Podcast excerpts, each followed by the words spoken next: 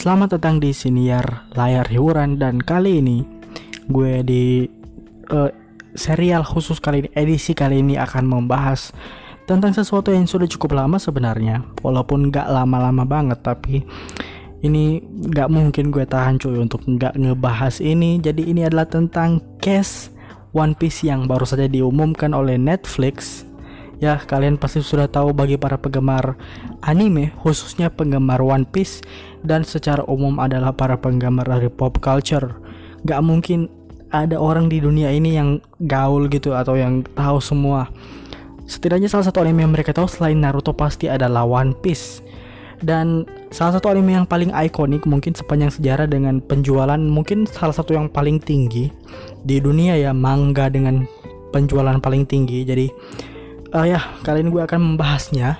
Kalau kalian yang belum lihat uh, sedikit latar belakang One Piece itu akhirnya akan dibuat sebagai sebuah produk dari live action atau diangkat ke layar lebar menggunakan produk manusia asli. Misalnya kalau kalian pernah lihat ada live action dari Attack on Titan dan juga Tokyo Ghoul pernah ada juga. Jadi One Piece juga akan diangkat menjadi live action yang memang ada karakter manusianya yang akan memerankan karakter dari animenya dan project ini adalah inisiasi dari Netflix. Dan ini memang sudah cukup menjadi cukup banyak perdebatan bisa dibilang karena kalian sudah tahu Netflix pernah gagal, pernah banyak dihujat karena uh, mereka membuat Death Note live action yang cukup bisa dibilang gagal ya. Kalau kalau nggak salah ya kalau nggak salah. Gue juga nggak nonton jadi sorry kalau gue salah. Correct me if I'm wrong ya. Dan juga uh, project ini gue akan memberikan uh, suatu informasi yang cukup berguna nanti yang akan kita bahas. Kalau project ini nantinya akan diawasi langsung oleh Eiichiro Oda sebagai eksekutif produser kalau nggak salah. Jadi memang langsung diawasi. Jadi tanpa uh, harus semuanya itu mungkin harus ada persetujuan dari Oda. Dan akhirnya beberapa waktu yang lalu Netflix ini mengumumkan mengumumkan uh, para pemeran yang akan memerankan karakter utama yang akan dijadikan karakter utama itu mungkin dilihat dari para pemerannya ya. Mungkin saja ini akan mengambil latar waktu atau latar cerita East Blue Saga. Jadi masih di East Blue. Masih awal-awal kru topi jerami belum lengkap semuanya. Masih ada Luffy, Zoro, Usopp, Nami dan juga Sanji. Baru mereka berempat itu cuy. Eh, lima ya, lima ya. Eh iya lima lima. Mereka berlima itu cuy. Jadi walaupun uh, pemerannya sayang sekali belum diumumkan baru para karakter, utama namun gue rasa ini sesuatu yang harus jadi pembahasan sih yang sangat amat menarik karena pastinya dari awal ini akan menjadi apa dampak yang besar untuk nantinya kita akan menyaksikan bagaimana produk akhir dari live action One Piece itu sendiri. Uh, langsung saja gue akan mengomentari tentang Sanji yang bisa dibilang lebih cocok sih sama seperti banyak penggemar lainnya lebih cocok menjadi God Anal ya dia karena dia itu agak sedikit mirip Eminem gayanya ya. Namun gue juga nggak tahu kan kita dia bisa menggunakan uh, gaya rambut yang berbeda, bisa menggunakan wig dan juga bisa di make up. Jadinya kita belum bisa langsung berkomentar dari penampilannya yang belum jadi Sanji, oke? Okay? Uh, eh, untuk Nami dia mungkin uh, sangatlah cocok. Gue lihat dari semuanya yang diumumkan Nami sih yang paling uh, memenangkan hati para penggemar karena sangat cocok. Terlihat memang Nami banget gitu loh dia itu. Uh, siapa gue juga lupa namanya. Tapi pokoknya itu namun di sini mungkin akan jadi permasalahan karena uh, bagian payudaranya cuy yang agak sedikit kecil daripada Nami bisa dibilang. Tapi gue rasa itu karena bisa diminimalisir karena dalam cerita di animenya sendiri sebelum time skip itu memang toketnya Nami itu kecil gitu memang agak masih rata-rata gitu lah jadi nggak terlalu besar kayak di uh, time skip setelah time skip 2 tahun. Ya mungkin itu karena di expose ya karena dia sering pakai bikini aja jadi nggak pakai baju biasa. Mungkin karena itu juga jadi salah satu faktor. Dan untuk Zoro mungkin gue rasa mukanya sudah pas untuk mukanya, wajahnya. Dan berhubung ini latar cerita yang akan mengambil di setting awal cerita maka gue rasa postur tubuh dari Zoro ini nggak penting-penting banget karena kita sudah tahu lihat bahwa di East Blue Saga itu Zoro belum sama sekali menjadi six pack dia itu kan baru six pack nanti pas uh, time skip 2 tahun kan jadi gue rasa masih aman lah masih aman lah Dan sebenarnya pemilihan ras para pemeran sangat sesuai dengan apa yang Oda katakan tentang negara One Piece di dunia nyata. Kalau nggak salah ini informasinya ada di Free Fever Card Databook ataupun SBS. Gue juga lupa jadi mohon kalian koreksi. Tapi pokoknya Oda itu menyebutkan kalau Luffy itu dari Brasil, yang mana memang si Inaki Gode ini kalau nggak salah memang berasal dari daerah Latin Amerika. Untuk Usopp dia dari Afrika, terlihat sekali ras dari si pemeran Usoppnya. Ini memang beras Afrika. Untuk Nami dia uh, dari Swedia. Dan bisa dilihat sekali memang mirip juga. Walaupun warna rambut orang Swedia mungkin gue gak yakin orange orange gitu ya. Dan kalau untuk Sanji dia Prancis kalau nggak salah uh, darah si pemeran Sanji ini bukan dari dari Prancis tapi dari looknya sih meyakinkan kalau dia bisa dibilang orang Prancis ya. Misalnya kalian langsung bilang kalau dia orang Prancis dan untuk Zoro dari Jepang ini sudah sangat bagus sudah sangat pas dengan siapa nama aktornya cuy? Gue lupa cuy. Ya mungkin kalian bisa cek sendiri lah karena gue nggak bahas itu. Ini juga bagus karena banyak live action anime yang penggambaran karakternya ini sangat berbeda hanya karena dipaksakan untuk dimainkan oleh aktor Jepang. Jadi misalnya kan kalian lihat si Yamori mungkin di anime Tokyo Ghoul. Dia kan terlihat bule-bule gitu tapi yang meraninnya orang Jepang jadinya aneh cuy. Kayak siapa lagi? Si L kalau nggak salah di Death Note live action uh, dan juga yang paling krusial sih gue rasa sih ada di karakter Eren sih. Eren itu kan di anime kayak orang Jerman tapi pas diangkat ke live action yang meraninnya orang Jepang. Jadi sebuah blunder hanya karena mereka ini ceritanya berasal dari Jepang. Bukan berarti pemerannya harus berasal dari Jepang semua kan? Jadi gue rasa sangat tepat pemilihan castnya yang berasal dari seluruh dunia yang sangat beragam. Khususnya mungkin banyak orang yang akan mengatakan terlalu Hollywood mungkin karena ini project ini ditangani oleh Netflix. Makanya mereka mengambil aktor dari barat tapi gue rasa itu gak benar juga tapi walaupun itu menjadi poin plus juga positif. Dan sekali lagi potensi kegagalan eh, potensi kegagalan dari One Piece live action ini sangat besar. Karena memang ceritanya ini bukan cerita yang bisa dibilang uh, live actionable lah yang bisa untuk diangkat ke layar lebar untuk diperankan manusia biasa. Karena malah mungkin kan di dunia nyata ada manusia karet gitu pas dia ninju kan tangannya melar jadi panjang kan nggak masuk di akal gitu. Namun di sisi lain sayang untuk tidak memperkenalkan cerita sejenius ini ke lebih banyak orang lagi. Karena kalau kalian tahu sendiri One Piece ini ceritanya bagi orang yang sudah membaca ya dan juga sudah nonton salah satu cerita terbaik yang mungkin ada di dunia ini adalah One Piece yang dibuat secara jenius banget.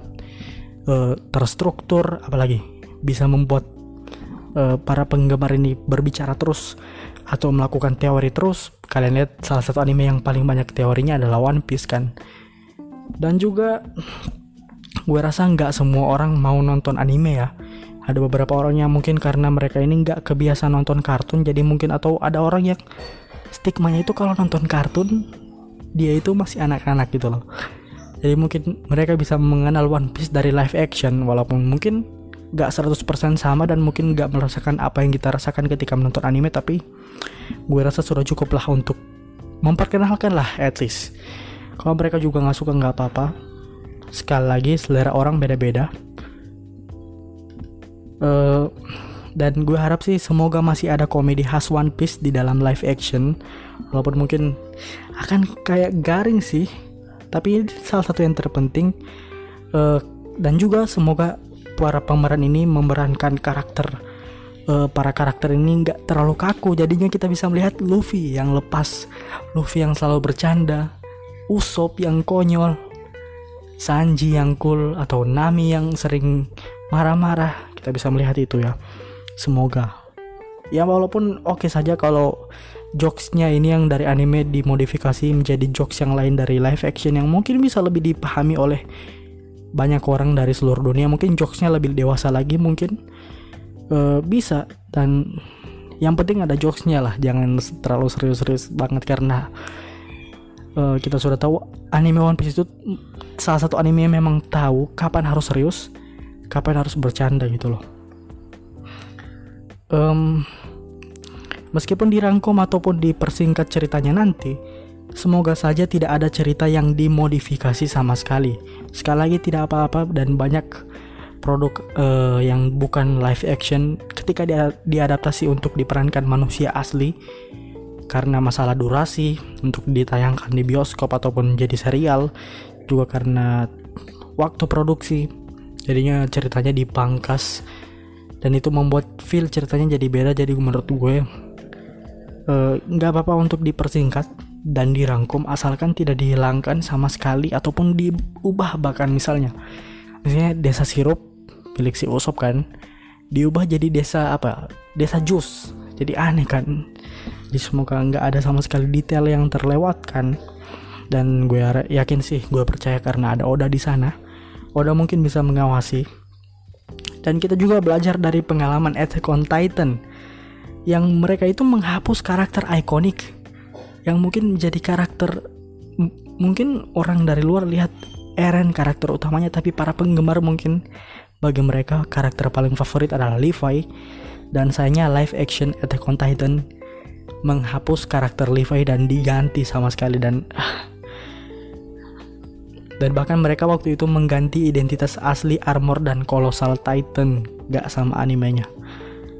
Jadi ya Semoga juga di reveal ya, ke depannya akan di reveal para pemeran utama agar orang-orang ini bisa berekspektasi gitu loh. E, mereka bisa mengantisipasi dan kemungkinan menurut gue sih penjahat utamanya ini si Arlong. Karena ya sepertinya ini mengambil cerita full dari East Blue Saga dan seperti kita tahu Arlong adalah musuh yang paling sulit yang sudah dihadapi oleh uh, Usopp, Zoro, Nami, Sanji dan juga Luffy.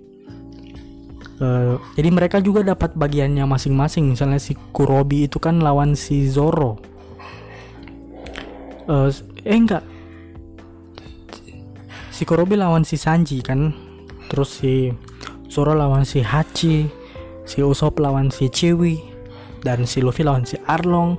Mungkin si Nami mungkin ada musuhnya nanti dan menurut gue untuk musuh-musuh yang lain ya mungkin akan dipersingkat misalnya lawan si Kapten Kuro sekali hantam bisa menang si Luffy mungkin. Entahlah.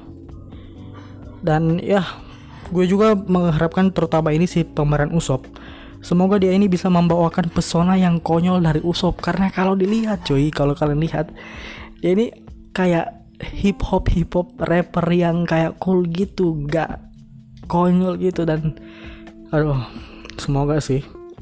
Usop ini kan bukan karakter yang cool yang hip hop yang kayak rapper dia ini lebih ke karakter yang konyol. Dan semoga ada kualitas acting lah yang dibawakan oleh karakter ini.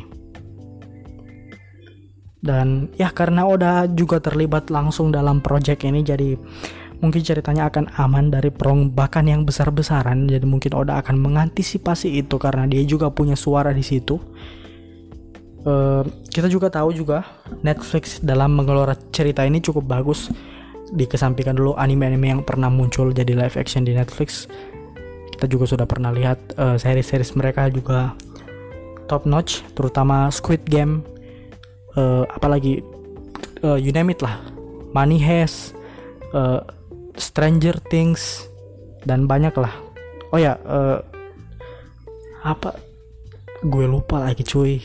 Ada satu lagi series Netflix yang gue rasa brilian banget ya Japan Sync. Ya Japan Sync.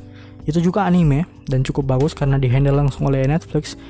Dan kalau kalian mau lihat produk dari uh, medium yang lain diubah ke medium live action mungkin kalian bisa lihat The Witcher yang sejauh ini cukup berhasil dengan Henry Cavill sebagai pemeran utama memerankan karakter Geralt of Rivia. Oke jadi gitu aja. Nggak banyak yang bisa dibahas karena baru reveal para pemeran gaji gue nggak gak bisa berkomentar banyak. Kemungkinan kalau kita sudah lihat trailer ataupun teaser setidaknya lah. Pasti teaser duluan lah. Teaser ataupun mungkin kalau ada reveal dari penjahatnya mungkin akan gue bahas lagi. Lebih jauh lagi mungkin bisa bisa dibahas. Dan kemungkinan akan lama sih kita menunggu teasernya karena kemungkinan live action ini akan rilis tahun 2023 karena juga formatnya kan series jadi harus banyak episode akan memakan waktu produksi yang cukup banyak tapi it's okay lah. Yang penting semoga kita worth it penungguan kita. Dan untuk kalian yang takut untuk kecewa jangan tinggikan ekspektasi uh, stay low saja. Dan kita fokus mungkin ke anime dan juga manganya terutama mangganya gue juga kemarin barusan uh, baca One Piece kejar One Piece dari uh, animenya yang gue nonton di animenya sampai ke chapter terbaru yang ada di manga seru banget cuy di manga sekarang Oke, terima kasih untuk kalian yang sudah mendengarkan senior pada kali ini. Mungkin sorry kalau gue terbelit-belit ataupun salah ngomong. Sorry lah ya. Ini masih edisi ketiga, mungkin ya, ataupun edisi kedua yang gue buat secara kronologis timeline yang gue buat ya.